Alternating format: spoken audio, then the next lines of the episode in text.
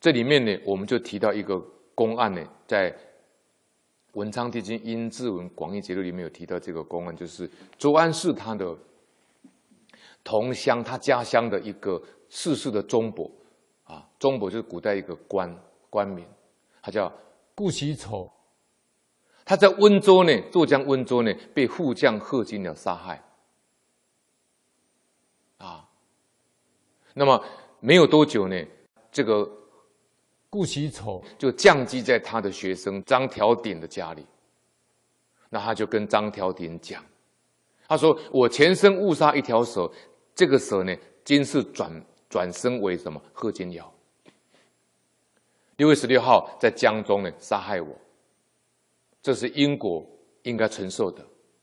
你可以告诉我两个儿子不要报仇啊！这个故事让我们有警惕！啊，这是什么？这因果不空啊！那么当时张调鼎呢，他还不知道顾公已经死掉了，他就马上派人到温州去查访。那么当时太仓县人呢，吴勾结在温州江心寺宴请顾惜丑。第二天，顾惜丑就被杀了。你看，他到死的前一天，他还给人家招待到江心寺吃饭呢。第二天就死掉，早晨就被杀害了。那么张调鼎呢，就派渔夫呢四处去找尸体，没有发现。当天晚上，顾惜丑就托梦给张调鼎，他说：“我前世是天台山的僧人，他是出家人。”你看，他前世是出家人，这一世得到福报，担任什么中伯？忠伯是古代的官名，他是古代六卿之一，相当于礼部尚书、礼部侍郎，等于当部长了。前世当天台山的僧人，这一世有福报，当礼部侍郎，当忠伯，这叫做三世缘。前世学佛修行，种福，今世得到富贵。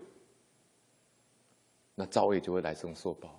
还好他是天台山的天台山的僧人，他有觉照能力，他知道因果，所以他死了以后，他就知道他前世杀了一条蛇，那条蛇在投胎当他的副将贺金尧。你看到他旁边当了当他副将哦，冤亲债主在你旁边当副将哦，后来把你杀掉了，丢到江里面去，多可怕的因果啊！